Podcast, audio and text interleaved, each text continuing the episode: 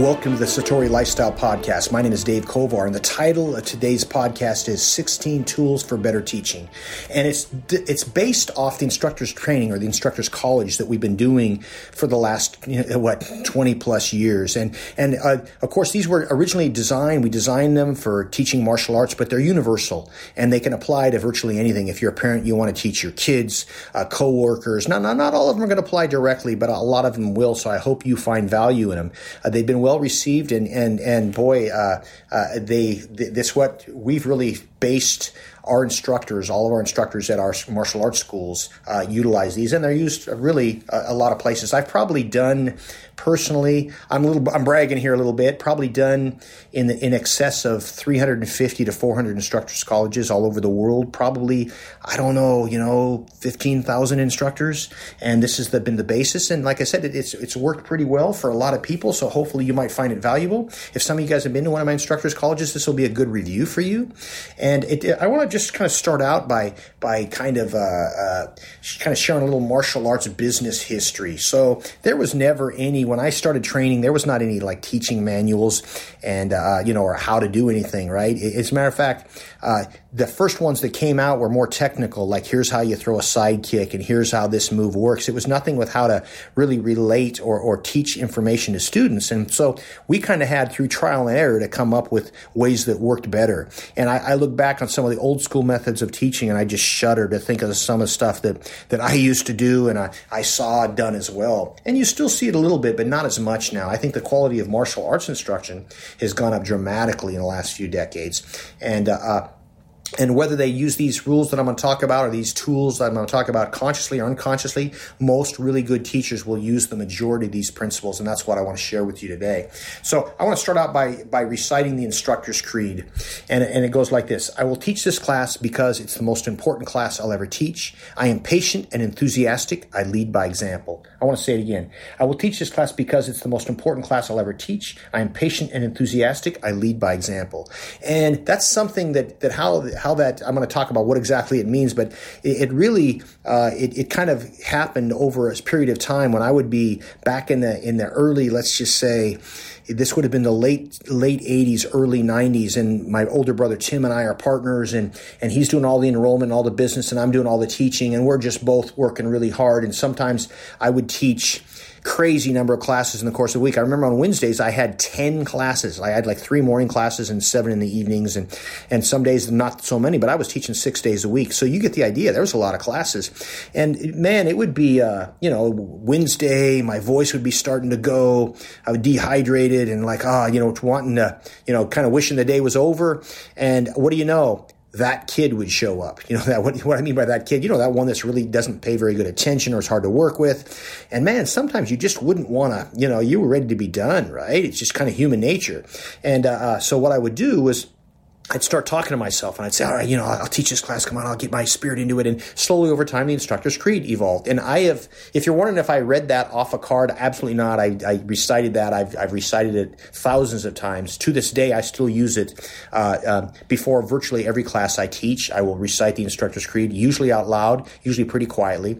But what it does, it kind of gets my head right for the day, right? A lot of times when we're, we're going to be a teacher, we feel like it's an inconvenience, right? Oh, I got to teach somebody. Well, the reality is if your head is right, half the job of being a good teacher is being in the right space. And this kind of helps, right? So I want to break down each line.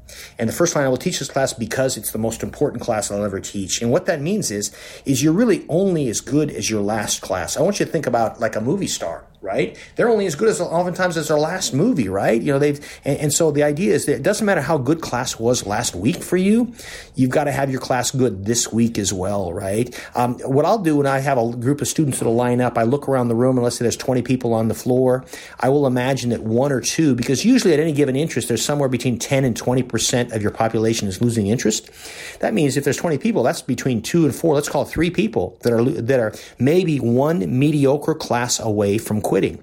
And when, when you realize that, it's like, oh man, I got to make sure that I get my students to come back to class one more time. And then one more time and then one more time. So that's helping me get my head on right. So I will teach this class because it's the most important class I'll ever teach. It doesn't matter what you did before, what you do next week. This moment has to be the best I can. I want to be present focused, right? The second sentence is, I am patient and enthusiastic. What the heck does that mean? I think those are the two main qualities of any teacher is being patient with their students and being enthusiastic. If it never helps to be impatient and, you know, it never helps the learning curve. You think about it in your life. If you had a, a teacher or instructor that was being impatient with you, that doesn't mean someone can't be firm with you. It doesn't mean you can't crack the whip a, whip a little bit if you have a young kid that's misbehaving. You know, it just means that overall you're you're you're patient. It never helps to say other leg. Not it never helps. And by the way, I have been impatient plenty of times with students in my career, more times than I care to mention.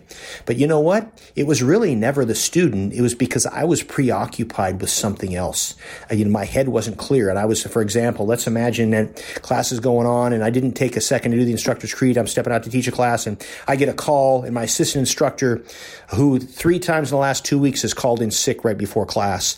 And I'm mad as heck. And you know really and i got to handle this handle this class. And not only does that kid show up but he brings three of his friends. And man you know well guess what I snap at some student for some reason it wasn't even his fault because I'm not in the right space of mind. So I am patient, man. You know, and when I'm present focused, it makes it easier and enthusiastic. I'm patient and enthusiastic. And, and this is a very cliche line, cliche line, but it's so true. Enthusiasm isn't taught, it's caught right? And I can't tell you how many times I'm sure it's, if you're a teacher, it's happened to you where you weren't really feeling that enthusiastic, but you faked it. You just kind of acted the part. And usually, not always, but usually what happens pretty quickly, you're there, man. You feel it. You're like enthusiastic. You're there.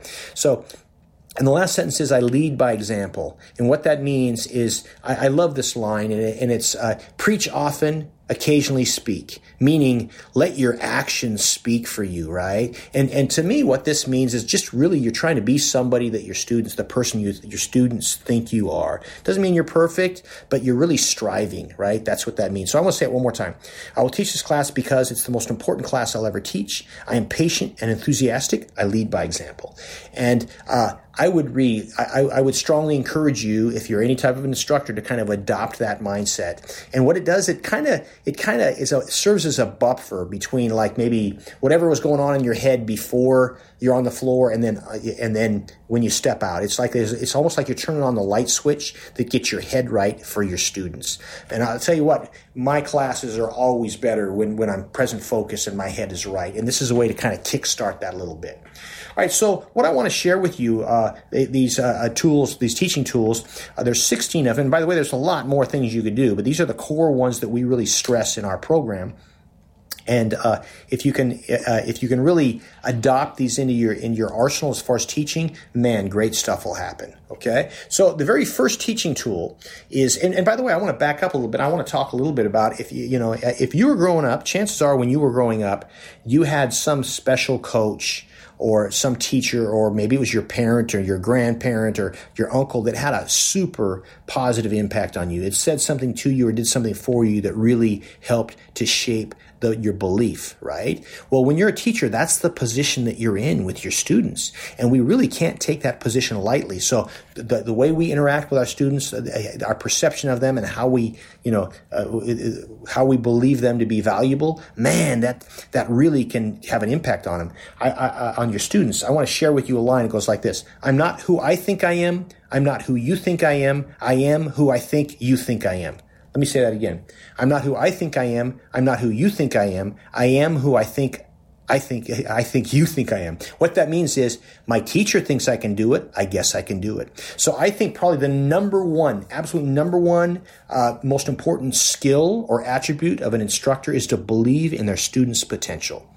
Now, when you're newer, sometimes that's a little harder because you haven't seen like like hard people, challenging students, whether it be coordination or paying attention, uh, you develop into high level, you know, uh, experts, so to speak. But those of you that have been teaching for a while, man, you've you've had students that were really clumsy, awkward, didn't pay very good attention, that ended up being pretty good students, and and so, but sometimes we forget. So that's just that's why we it's so important that we re- remember, uh, you know, that that, that uh, the impact we can can have on our students. And so we, we, we've got to believe in them. So, but that's not enough. From there, you have to make a kind of a conscious effort to, to follow these rules. And by the way, these, these uh, tips I'm going to share with you, they're the kind of thing that most teachers by default uh, will come across, uh, will figure out on their own, but it may take them a couple decades. So the whole idea is once you understand these out of the gate, man, it makes everything a lot easier. So the very first teaching tip is called friendly on purpose. Friendly on purpose. What does heck, the heck does that mean? Friendly on purpose. Friendly on purpose refers to you know making a conscious effort to go out of your way to make your students feel good when you see them, to be friendly with them. I want you to think about. Uh, uh, you know, when you've been into a business establishment, so often uh, businesses forget they've got a slick sign and they've got, you know, uh, their menu, if it's a restaurant, is really fancy and, you know, everything's looking good. But man, that that that the ability to have you know the first contact positive is massive. And it's amazing how many people uh, you know kind of forget this right? So friendly on purpose refers to going out of your way to make all of your students feel important okay? And when you on purpose means you make a conscious effort. I bet you've been to a restaurant sometime that was really busy it was packed and and the front the, the, the receptionist the, the, person that was seating people this was a good person they're working hard but they didn't really they they out of the corner of the eye you know they saw you but they don't really acknowledge you and because they're so busy and and and finally they when you get to them they say hey yeah let me let me seat you. Well all you really wanted if you're anything like me is for them to look up out of the corner of their eye and see you and wait and go hey I'll be right with you. We're very busy. And man I'm good. I don't mind waiting. Well that that would be that friendly on purpose okay? So making a conscious effort. Um, and when you do this, especially people of all ages, that one of the one, the, one of the main needs for for us for us as humans is to be appreciated and respected, and that's a real easy way to do that. And it's such an easy way to kind of win people over. You know, just sincerely care about them. So that's number one. Number two is use your transformational communication skills. Let me say that again. Use your transformational communication skills. What is that exactly? Transformational communication skills. Well. Um, it's there's three things. It's tonality, physiology, and physiognomy. I'm going to change the order. I'm going to go physio- physiology, physiognomy, and tonality. So let me explain what those are. Okay. So first off, physiology is uh, well the tonality. Let's start with that one. Since I'm skipping around, is is the words not the words you use, but the tone with which you use them. When I was a little kid and my mom said David, it had a completely different meaning than David. Same words, different meaning, right? So when we're teaching, the first thing we want to make sure that we're doing is that our voice inflection is in line with what we want it to be. Now that doesn't mean we always have to be happy, right? Or like like syrupy. Sometimes you might, you know, be stern or firm or slow or methodical, but you're doing it on purpose, right? And and I want you to imagine for a minute that you were uh, listening to this podcast right now, but you didn't understand English. Uh, but you were listening to it anyway. You could tell right now, if I'm being really bored by my tone, or if I'm mad, by, you can tell by my tone, you don't know, need to know English. You can tell by that tonality. So make sure your tonality is in line. Number two, now let's imagine you're watching someone teach a class, but all you can see is their body positioning. You can't hear their voice. That's, that's where physiology comes into, into play. want to make sure that the physiology is congruent and, and, and really sends a message that this is where I want to be and this is what I want to be doing, right? And the third one is physiognomy. Physiognomy means facial expression. And what we're referring to there is, is a quick look. You guys all know, a family member, one quick look, you know you're in trouble or you did good or not, or, or a coworker. And so we want to make sure that, that, that once again, oozing from every pore of our being, it appears that this is where I want to be and this is what I want to be doing. So when I'm teaching, when I'm out there on the floor, I make sure that my facial facial expression is in line, uh, my physiology is in line, and my tonality is in line. And when you make a conscious effort of that, man, it just gives you power. Now, if you're excited and enthusiastic and the day your, your day is great, you're going to do all this stuff naturally.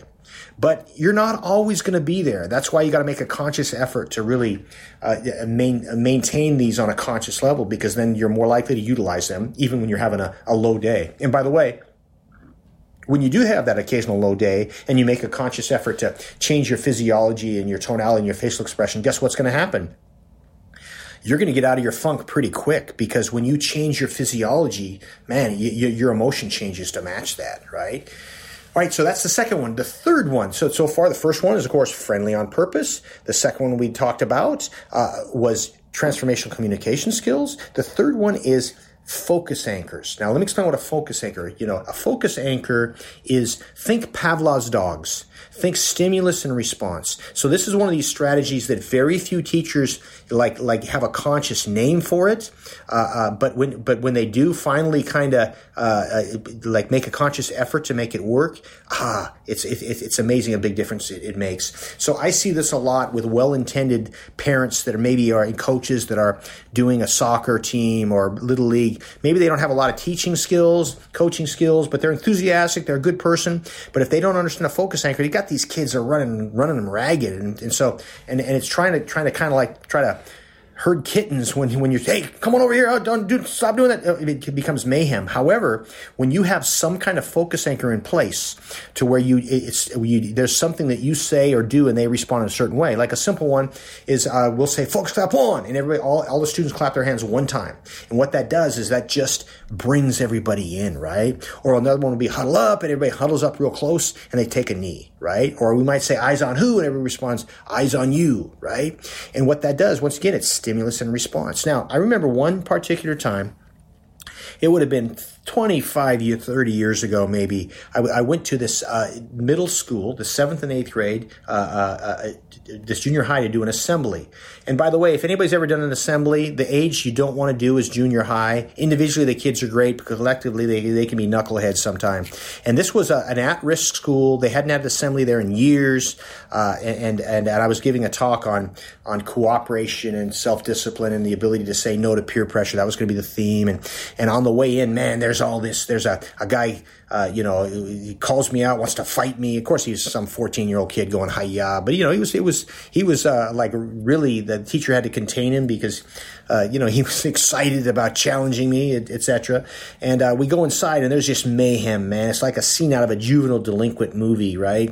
And uh, and this the the principal walks up, and she's this lady near retirement age, probably weighs 110 pounds, and she walks up, and I go, and she didn't have a microphone. She didn't have a microphone. There was 400 kids in the room, Um, and the and she she puts she goes like this. She she looks up at him. She goes like this,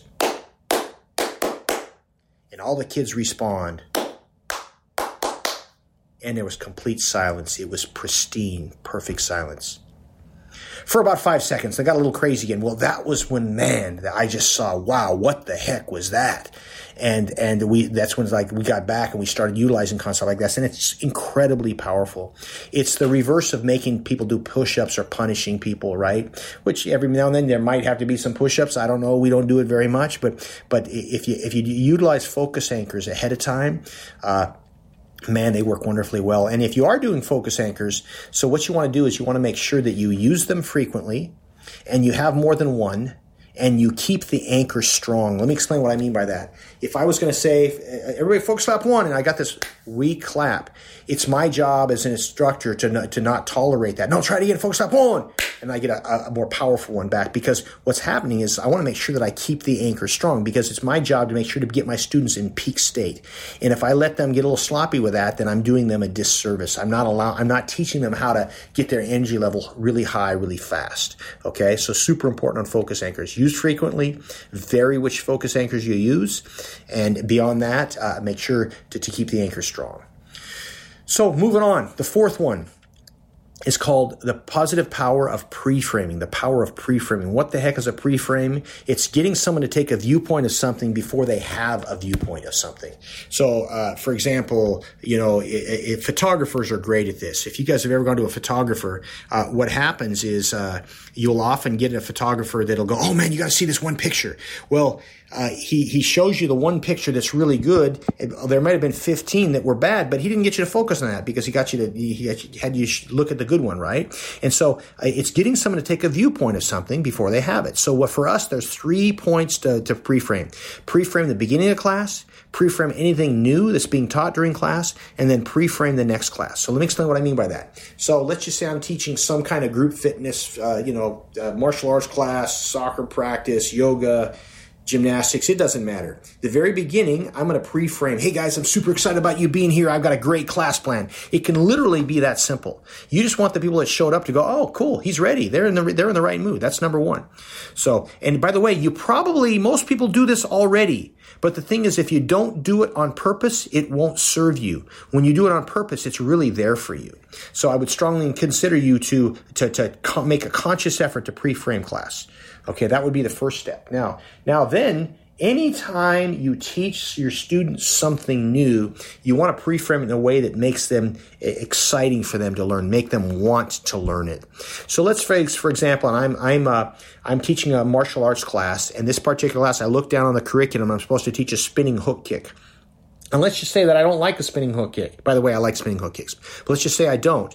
And uh, and and I look down, I see it, and I go, ah Guy class, we got to teach spinning hook kicks today. I think this is a dumb kick you'd never learn in the street, but let's go. How excited are you about learning that kick as a student? Not very excited, right? And so, eh, but of course, I don't want to lie and say I love spinning hook kicks because I'm not being congruent. I'm not being real. But what I can do is go. I look at the schedule. I realize we're teaching spinning hook kicks tonight. I can go, hey class, we are doing spinning hook kicks tonight. Let me tell you, my I need to work on mine. Mine's not near as good as it could. But if you can do a develop a good spinning hook kick, it says a lot about your athleticism and a lot about your flexibility. Let's get started. So what I did is I took my personal opinion away from it and I and I phrased it in a way that makes somebody possibly, hopefully, want to learn it. All right. And once again, when people pre-frame stuff already, but when you're aware of it and you do it consciously, man, it's way more powerful than it would have been otherwise. And the final thing is we always want to try to link one class with another. So at the close of class, the most important thing you can do is pre-frame the next class, right? If there's one thing you're going to remember from this podcast, this may be it. And that is, is that always ask someone, when they coming back again? When am I going to see you again? Because uh, they might be on the verge. They might be losing interest. You know, you don't know, man. They're having a hard go with things and they're wondering, should I continue this or not? I don't know. But you know what? What happened is that you got them to uh, uh, to commit, and so now you may even forgot that you did that. Okay, but they remember, and so now they're they're at home thinking, "Oh man, should I go to class? I really don't want to." Oh, that's right, I said I was going to do, and then they come back, and that may be that transformational class that just that was absolutely the one that got them past their low spot, and now they're back in the game playing full on. Okay. So it's super important to be thinking in terms of pre-framing. So pre-frame the beginning of class, anything new that you teach, and at the end of class, pre-frame the next class. Okay. So we're cruising along now. Uh, we've got, uh, a few more that I'm going to do on, on this one. The next one I want to talk about is is uh, what we refer to as the three by three rule. And the three by three rule refers to during a class the importance of using y- y- your student's name three times during class, but not just that, preferably eye contact and preferably some kind of appropriate body contact. So I walk up and I shake Bob's hand. I say, Good to see you, Bob. That's one. Then I go over and I give a knuckle bump and I say, "Good to see you, Mary." And I, that and the, those happen at the same time. That really, what that does is that really lets. It's important that my students know that I they know that I knew that they were in class. Let me say that again. I don't know if that made any sense or not, but that your students know that you knew that they were in class. So the key to having a big class, because if you're a business, you know, generally speaking, more students is better than less students, right? And, and you've got to be able to, you know, but the key to having a big class more than one time, right? You can have it one time, but if you don't do a good job, you're not going to have a big class. Someone's not coming back right? Is that is that a couple things. Number one, there has to be structure, discipline. You know, you have to have good control and a good teaching environment. That's number one. But number two is your students need to know that you knew they were in class, right? Because that really that that really makes a difference. That that kind of connects with the very first thing we talked about when that was friendly on purpose. Okay, and so uh, with this. Uh, I think that that I, I, wanted to really stress is that it's really hard if you're teaching an hour class. It's actually really hard to get to three to, to someone three times with their name, eye contact, and appropriate body contact. It really is. Uh, it's like I, I can't tell you how many times I've made a conscious effort of doing and failed miserably. But guess what? In making a conscious effort to get to everyone three times, I pretty much can almost guarantee you that I'm getting everybody at least once and probably a couple times and that's massive. That's massive because I made that that, that effort. So I would strongly encourage you to, to to to to look into that if you're not already doing it. And by the way, if you know someone's name and you don't use their name, it's no different than not knowing their name at all. All right, moving on. We are already at number six. Number six is public praise, private reprimand. Let me say that again public praise, private reprimand. On a scale of human emotion, the highest human emotion is considered a state of bliss. The lowest human emotion is considered a state of shame. And how do you shame somebody? Public humiliation. Uh, it's simple as that, right? And by the way, uh, I, I, would like to think that I've never publicly humiliated somebody, but I'm sure it's happened more than once. I'd like to think at least it wasn't a conscious effort, at least not recently.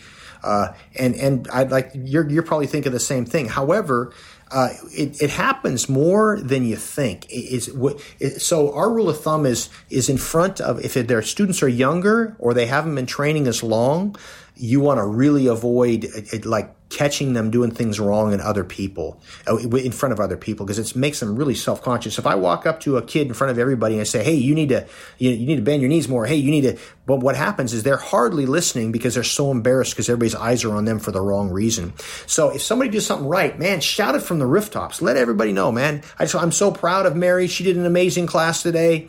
It's uh, you know she is just getting so much better all the time. Hey, man, that's great. Tell everybody that. But if there's an issue, I'm gonna, hey, Mary, can I talk to you for a minute? What's up with your energy today? I'm just really, I know you can do better than that. So what can you do to give me some more energy? I'm going to keep, I'm going to take that whenever possible. I'm going to have that conversation be offline.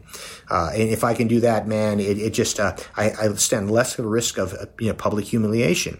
And why? It's the wrong thing to do. Number one is that it's, it's hard to keep students when that, when that's the way it goes.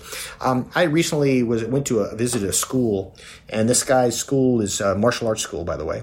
His school is beautiful. Uh, it's, this building is beautiful, but they're struggling to grow. They're just having a really hard time growing. And uh, I couldn't figure it out. I talking to him on the phone and, you know, he's very sharp and, and, uh, you know, I couldn't figure it out until it took me about two minutes after I got to school. I walk in, the first off, it's this gorgeous school, uh, well lit, just gorgeous uh, lobby, pictures framed perfectly symmetrical, smells good. I poke around the corner. I haven't seen the class yet. Mats, beautiful, hanging bags, just gorgeous. And then I proceed, proceed to see this mediocre young instructor uh, with about four kids on the floor just doing an absolutely mediocre would be really being generous job, you know, commenting on everything that people are doing wrong. And, and I, oh, that's how long it took me to know what his challenge was, right? He, they did not understand the concept of public praise, private reprimand. And they are spending their time finding out everything that these kids are doing wrong, these students are doing wrong. So go out of your way to remember the rule of public praise, private reprimand. So the next one, teaching tip, I believe we're on like number seven already, is, is we call it the three Ds, which stands for demonstrate, detail, drill. Let me say it again. Demonstrate, detail, drill. And uh, when we're when we're referring with demonstrate detail drill, what we're really intending to do is anytime a demonstration is a physical preframe, uh, and that is to any type of physical fitness move, any kind of physical move, martial arts, gymnastics, doesn't matter. If you want to have someone to do something, it, let them see it at a high level. Now let's just say that man, uh, maybe you got a bum knee and you can't do that round off backflip. Well, pull it up on on YouTube and have them see it done at a high level, right? Find a way to have, see that so so the students can get in their mind what it's supposed to look like. And then you start teaching it. You detail what they're, you know, now you got to bend your knees, you got to turn your hips, all the things that go into it. And then once we've got that, then it's drill. Demonstrate, detail, drill, and it really just continues. Demonstrate, detail, drill, detail, drill, detail, drill. And by the way, I'm a super big fan of when someone's starting something uh, to go super slow. The phrase goes slow is smooth, smooth is fast, fast is deadly right? So it, the the worst thing you can do is go too fast too f- soon with something physical before it's you're really doing it correct. Because what happens is your muscle memory develops some the some of the wrong movements, and then later on you're gonna have to break a habit that's already been created. Uh, and, and if you don't have any bad habits to create, uh, yet, then man, new habits can just step right in and they're easier to really, it's e- easier to make that work. All right. So, uh, really powerful demonstrate detail drill. And the last one I want to talk about on, the, on this, and we'll pick up the uh, next, next, next time, next podcast is the concept of praise, correct praise. And praise, correct praise, roughly translated. When we first started this, really working this, we literally wanted our students, our instructors to praise a student before and after. Like if I'm going to make a correction, I'm going to pr- find something to praise them them about, then I'm going to make the correction, and I'm going to praise the correction. That's kind of textbook praise, prep, praise. But I look at this more as a two to one ratio. And meaning is that, that what I want to try to do, and by the way, anytime you're giving praise, this is super important. Okay, my generation blew it as we gave a lot of kids a lot of false praise, and it's not it's not made for it's, it's not help to these young people as they're going into the real world. Right? Uh, it's great to give someone a, a praise, but it's got to be real, and you want to praise efforts. You want to praise efforts. So so praise correct praise is that is that they make a two to one ratio. So. Uh, I know that a lot, this is not just for seven year old kids. Everybody likes a pat on the back. So make sure your praise is specific and, and, by the way, when I used to have instructors in instructors training, the first thing I do, let's say you're going to help me teach a class with four and five year olds and it's your first time on the mat. If I go back 25 years, I would have said, Hey, help, thanks for helping me today. And, uh, if you see anybody that, that's not bending their knees or not paying attention, let them know to pay attention, and bend their knees. And if you see anybody that their hands down, tell them to bring their hands up. By the way, that sounds like pretty good advice, doesn't it? The only problem is, is guess what I'm training my instructors to do? I'm training to find fault and look for things they're doing wrong. And guess what? That's easy, man. That is the easiest part of, you know, the instruction is finding what they're doing wrong. The key is to train your eye as a teacher and instructor to see things that people are doing right. So now that's the focus. If someone's going to help me teach when they first start the first month, I'm uh, hey, I'll do all the all the I'm doing all the the instru- the the corrections. All you're doing is noticing things that are specific things that people are doing well and and, and complimenting on that. That's your job. And so that's a great instinct for instructors to have. And once someone's got that and that's kind of instinctive, then guess what happens? It's, it's, it's, it's, you never really have to think about the concept of praise, correct praise because you're doing that naturally. All right, so we went through eight tips. I want to review those, and and next time we'll do some more. The first one was uh, friendly on purpose. The second one was transformational communication skills. The third one was harness the power of focus anchors. Uh, number four is, was about pre-framing. Number five was the three by three rule. Number six was public praise, private reprimand. Number seven was demonstrate, detail, drill. And number eight was praise, correct praise. Appreciate you tuning in today and look forward to, uh, hope you come back on the next one. Take care. Bye bye.